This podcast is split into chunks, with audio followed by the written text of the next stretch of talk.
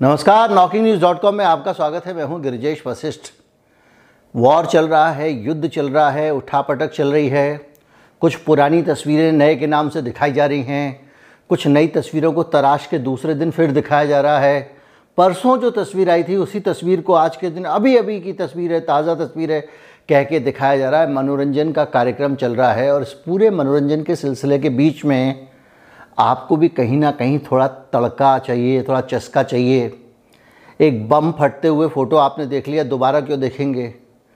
तो TV channel में बैठा हुआ आदमी विजुअल्स पे नज़र रख रहा है और इसकी पूरी कोशिश है कुछ ऐसी तस्वीरें मिल जाएँ जो ज़्यादा सेंसेशनल हों, जो आपके वीडियो गेम को ज़्यादा रोचक बना सकें। आप वॉर मूवीज़ में जो तबाही देख चुके हैं, उस लेवल की तबाही दिख जाए। ज़्यादातर तस्वीरें मोबाइल की आ रही हैं, वो उस सेवा को कर नहीं पा रही हैं। और ऐसे में चैनल पे दर्शक को टिकाए रखना है। और टिकाए भी रखना है और यूक्रेन के पक्ष में जो एजेंडा है, उसको बनाए भी रखना है। और जब ये काम करेंगे तो वेस्टर्न मीडिया आपको कुछ ना कुछ फ़ीड देता रहेगा। फ़ीड मतलब जैसे चिड़िया के बच्चे को मम्मी खिलाती है, खाना। चैनल के लिए फ़ीड होती है, सूचनाएँ। और दृश्य। तो वो जो खाना मिल रहा है, वो खाना जब आपको मिल रहा है तो उस खाने में बीच बीच में तड़का डाला जाता है। जैसे आग जल, नहीं जल रही होती है तो उसके अंदर आप खूब सारा लोबान डालते तो बक से आग उड़ती है। तो ऐसे ही जो लोबान वाली सूचना है, आग लगाने वाली, धमाका करने वाली, हिला देने वाली, वो सूचना है कि फादर ऑफ़ ऑल बम, सारे बमों का बाप, वैक्यूम बम यूक्रेन में फोड़ दिया गया है। अब इस सूचना पे रूस कह रहा है, भैया, हमने नहीं फोड़ा। अब चैनल वाले कह रहे हैं, फोड़ा है, फोड़ा यूक्रेन कह रहा है, फोड़ा है फोड़ा है। रूस कह रहा है, नहीं फोड़ा है, नहीं फोड़ा है। तो ऐसे में आप कैसे पता करेंगे फोड़ा है कि नहीं फोड़ा है? तो मैं आपको बताऊँगा कि ये बम क्या होता है, पहले आप ये समझें। सरल तरीके से, मैं जितना सरल तरीके से समझा सकता हूँ, कोशिश करता हूँ, समझाता हूँ और अभी तक लोगों ने मुझे बहुत बधाइयाँ दी हैं क्योंकि मैं बहुत सरल कर लेता हूँ, ऐसा मुझे लगता है, मुझे इस पर खुशी है। तो मैं समझाऊँगा सरल तरीके से कि वैक्यूम बम क्या होता है, कैसे काम करता है, और जो वहाँ तबाही हो रही है, उसमें कहीं कोई तस्वीर क्या वैक्यूम बम वाली है, आप आसानी से अंदाज़ा लगा लेंगे। कहीं मत जाइए, चैनल को सब्सक्राइब कर लीजिए, मैं अभी हाजिर हुआ। कल मैं आपको स्विफ्ट पे भी वीडियो दूँगा कि ये स्विफ्ट वाला कांड किया अमेरिका ने ये इसने कुल्हाड़ी पे पैर मारा है पैर पे कुल्हाड़ी मारी है, पहली चीज़। और मैं आपको ये भी बताऊँगा कि किस तरह से स्विफ्ट अपने आप में पूरी दुनिया में की जो गुलामी है, जो अमेरिका की मुट्ठी में है, वो किस तरह से है। लेकिन आज का वीडियो वैक्यूम बम पे है, कहीं मत जाइए, चैनल को सब्सक्राइब कर लीजिए, मैं अभी हाजिर हुआ। जब तक ये म्यूज़िक चल रहा है, इस बीच में आप अपने एक दो दोस्तों को इनवाइट कर सकते हैं वीडियो देखने के लिए।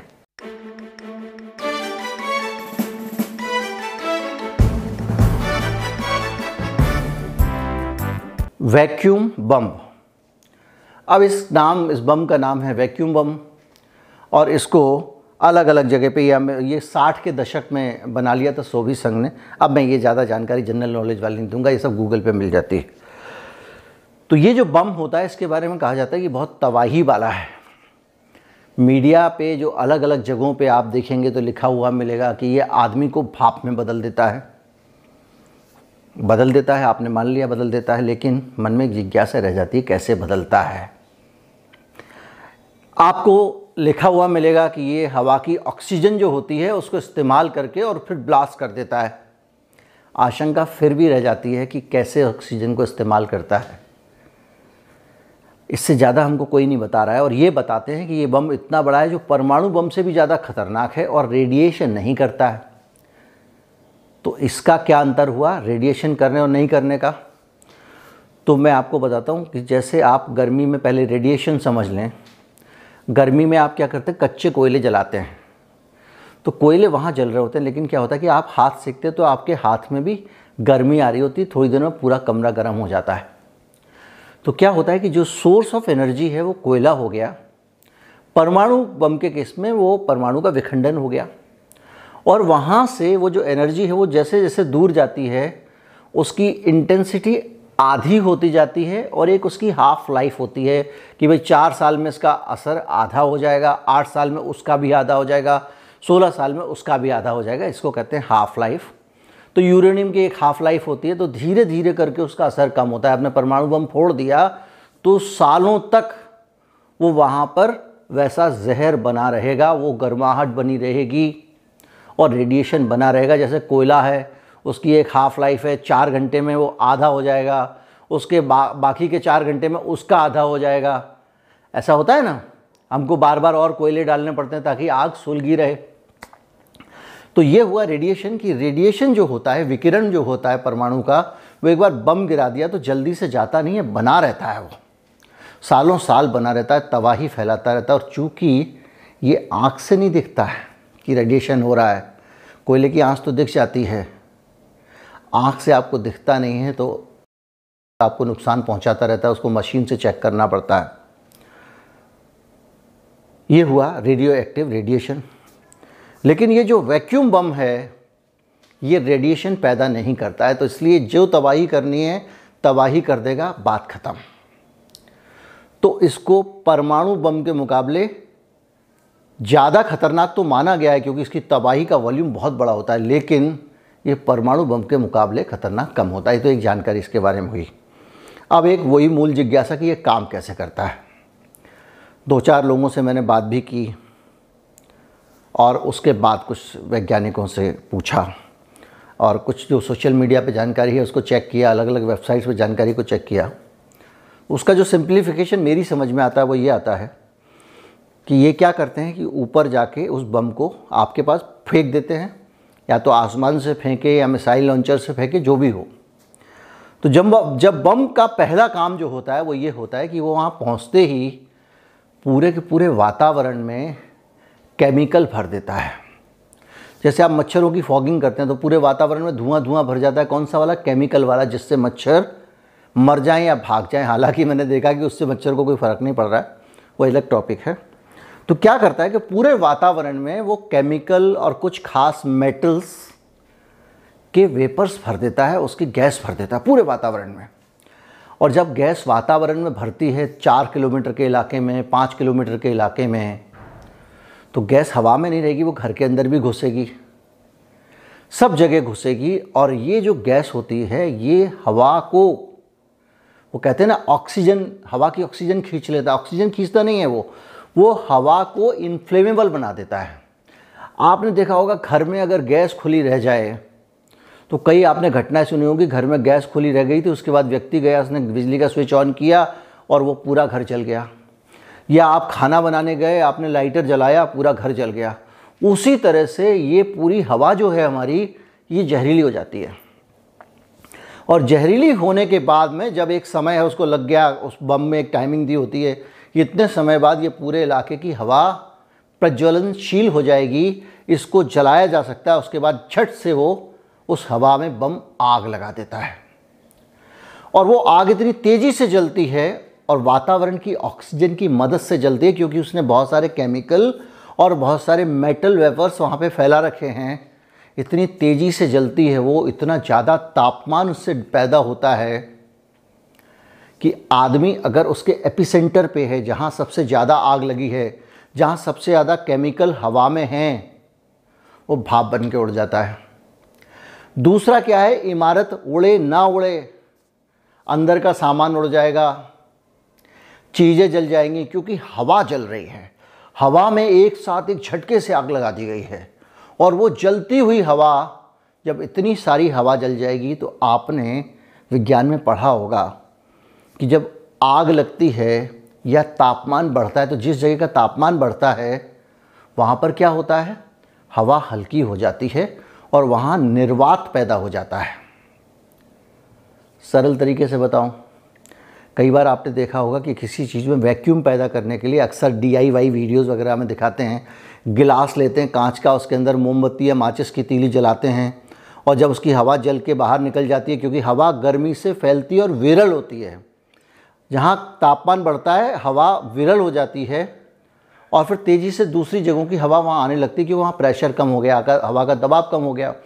तो वो विरल जो हवा हो जाती है, उसके कारण जब तेज़ी से इतनी सारी हवा जल जाएगी तो वहाँ एक वैक्यूम बनता है और आसपास के वातावरण की हवा तेज़ी से उस वैक्यूम को फिल करने की कोशिश करती है। ठीक पैसे कि आपके गुब्बारे के अंदर दबाव होता है और जैसे आप उसको खोलते हैं बाहर दबाव कम होता है तो तेज़ी से हवा बाहर निकलती है। साइकिल के टायर की, गाड़ी के टायर की हवा ऐसे ही बाहर निकलती है। तो वो वैक्यूम बनता है, उससे तेज़ी से हवा अंदर आती है और उसके अंदर कारण भी बहुत बड़ी तबाही हो जाती है। तो ये है वैक्यूम बन, जो बम है, उसका बेसिक आइडिया और कैसे काम करता है।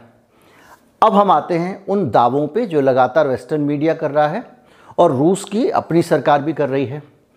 तो आप इन दोनों चीज़ों को थोड़ा असेसमेंट करेंगे, थोड़ा तोल मोल करेंगे तो क्या आपको ये वैक्यूम बम वाली तबाही की कुछ तस्वीरें देखने को मिली? किसी भी तरह की ऐसी कोई तस्वीर देखने को मिली जिसमें इतनी बड़ी संख्या में मारकाट हुई हो, लोग तबाह हो गए हों? और अगर ऐसी तस्वीर नहीं आई है तो फिर वैक्यूम बम कैसे गिरा वहाँ पे? ये एक न्यूट्रल असेसमेंट हम अगर करना चाहें तो कर सकते हैं। अब ये अलग बात है कि एक पार्टी कुछ कह रही है, दूसरी पार्टी कुछ कह रही है, और कल मैंने आपको बताया था कि जो कुछ भी हमको मिल रहा है, वो सारा का सारा पश्चिमी स्रोतों से आ रहा है। कोई चैनल इतना कष्ट नहीं उठा रहा है कि रशिया टुडे से उठा ले, स्पुतनिक से उठा ले इन्फॉर्मेशन को, मिला के देख ले। ये बता दे भाई, रूस का कहना ये है, यूक्रेन का कहना ये है। उसकी जगह हालत ये है कि एक चैनल पे जो यूक्रेन के टैंक उनको उड़ा दिया गया था, टैंक को। और ये तस्वीरें लगा, लगातार चल रही थी। वहीं पे एक डिफेंस एक्सपर्ट बैठे थे, उन्होंने कहा, भाई साहब, ज़रा ध्यान से आप तस्वीर देखिए। ये टैंक नहीं है, ये टैंक ट्रक पे रख के ले जाए जा रहे हैं, यानी ये कॉन्वॉय है, जिसमें टैंक ज़मीन पे नहीं है, ट्रक पे लदा हुआ है, पहली चीज़। और इसके ऊपर जो एक्स का निशान लगा हुआ है, वो यूक्रेन का निशान नहीं है, वो रूस का निशान है, ताकि वो हवाई हमले करे तो ऊपर से पहचान ले कि हमारा टैंक है, इसको उड़ाना नहीं है। तो ये आप क्या खबर दिखा रहे हो? तो पता चला वेस्टर्न मीडिया से खबर जो आई है, वो यही कह के आई है कि ये यूक्रेन का टैंक है, रूस ने उड़ा दिया है। तो इस तरह की चीज़ें जो हैं लगातार हो रही हैं और उस पूरे वातावरण के बीच में हमें और आपको हक है कि सही जानकारी मिले। सही जानकारी कोई भी बताए तो वो सही नहीं होती, सही जानकारी वो होती है, जिस जानकारी में इधर की बात भी पता चले, उधर की बात भी पता चले। थोड़ा हम अपना दिमाग लगाएँ, जैसे हमने वैक्यूम बम वाले में आज लगाया और हमको पता चल जाए कि भैया, ये है असली तस्वीर। वैक्यूम बम फटता तो ऐसी वाली तबाही होनी चाहिए थी जो नहीं हो रही है। कि में घुसे कि नहीं घुसे, वो कह रहे हैं, घुस गए। फिर कह रहे हैं, नहीं घुसे। फिर अमेरिका कह रहा है, नहीं घुसे। और सब झूठ बोलते हैं। इस दौरान इतना झूठ बोला जाता है कि आप कल्पना नहीं कर सकते, इसलिए किसी पे भरोसा ना करें। दोनों तरफ़ की बात सुन लें तो आपको आइडिया लग जाएगा कि क्या सीन चल रहा है। और आपको जो बात ज़्यादा लॉजिकल लगे, वो सही मान लें। हो सकता है वो सही हो या नहीं हो। उम्मीद करता हूँ वीडियो आपको अच्छा लगा होगा। कल जैसा मैंने आपको बताया, मेरा रिसर्च चल रहा है कि ये जो स्विफ्ट सिस्टम पे अमेरिका ने रोक लगा दी है और ये कहा जा रहा है कि इससे रूस की अर्थव्यवस्था गड़बड़ा जाएगी। क्या सचमुच गड़बड़ाने वाली है? या अमेरिका को उल्टा भी पड़ सकता है? एक चीज़ तो ये। दूसरा स्विफ्ट अमेरिका के पिताजी का नहीं है। स्विफ्ट का अमेरिका पे उतना ही हक है जितना भारत का या रूस का, किसी और देश का है। तो अमेरिका स्विफ्ट को किस अधिकार से रोक रहा है, ये भी एक सोचने की बात है। और किस तरह से पूरी दुनिया पे इस तरह की चीज़ें चल रही हैं, जो एक ख़ास देश का नियंत्रण पूरी दुनिया पे बढ़ाती हैं, इस पर भी बात करूँगा। अर्थव्यवस्था पे, असर पे भी बात करूँगा। कल स्विफ्ट के बारे में बात करूँगा। कल मैं वीडियो लेकर आता हूँ। आप अगर चैनल आपने सब्सक्राइब नहीं किया है तो कर लें। अपने मित्रों को जोड़ें। उनको आमंत्रित करें वीडियो देखने के लिए और उनसे कहें कि अगर आपको वीडियो अच्छे लगते हैं तो वो भी दूसरे लोगों तक फॉरवर्ड करें। नमस्कार, जय हिंद।